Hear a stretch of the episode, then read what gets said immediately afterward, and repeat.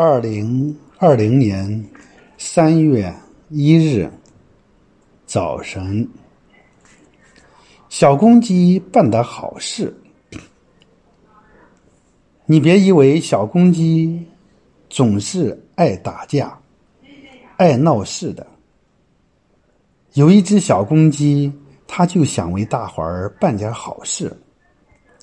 他自己不知道该怎么办好，就去问麻雀：“麻雀哥哥，我想给大伙儿办点好事，你说该怎么办？”麻雀根本没想过这些事，他说：“你想这些干嘛？你有这功夫，还不如给我找件吃的。”小公鸡听了很生气。他说：“你自己的有翅膀会飞，我才不给你找呢。”小公鸡远远看到有只白鹤，竟在小河边，它跑过去问：“白鹤阿姨，我想给大伙儿办点好事儿，请你帮我想想该怎么办呢？”白鹤瞧瞧小公鸡的样子，挺认真的，就说。你要办好事，我可以告诉你，不过你要做到三点。第一点，你要不怕艰苦；第二点，办了好事，要不让别人知道；第三点，要永远办好事。白鹤说到这里，小公鸡马上接着说：“这我都能做到。”你能做到？白鹤拿出一颗通红发亮的扁豆，交给小公鸡。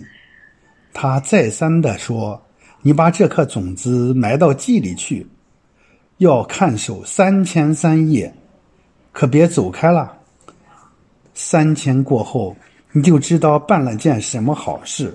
往后你还要办好多好多的好事呢。”这你能做到吗？我能办到。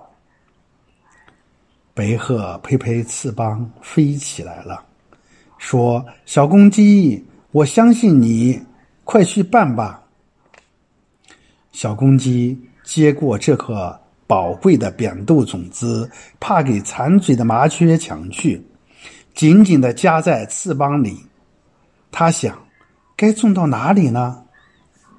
他在村子里跑了一一圈，决定种到五保户王奶奶的院子里。王奶奶家里只有她一口人，眼睛都瞎了，她最需要帮助。小公鸡悄悄地走进王奶奶的家里，刨了一个坑，把扁豆种在埋在里面，盖上头，又浇上水。就在哪里看守着，他太饿了，在身边找个虫子吃；太渴了，在院子小水潭里喝点水。三天过去了，祭祀祭祀前一清早，天还没有大亮，小公鸡见到这颗扁豆种子长出了藤来，像长了眼睛一样。先爬到王奶奶的屋檐上，再爬到隔壁哪家的房檐上，这样一家一家的爬过去。等村子里的人们起来，只见家家户户的房檐上都爬满了扁豆藤，在密密层层的绿叶中间钻出数不清的红丽加白的扁豆花。像瓜灯结彩，好看极了。全村子的人，你问我，我问你，都不知道是谁种的。后来知道这棵扁豆藤长在王奶奶的家里，问王奶奶，她也不知道。小公子鸡想，白鹤阿姨说的这第三点还没做到嘞。王奶奶眼睛瞎了。白天黑夜分不清，小公鸡学会了打鸣。本来只有早晨叫一遍，现在它决定叫三遍，让王奶奶分得清哪是早上，哪是中午和夜晚。后来他天天的叫三遍，一天也没亲过。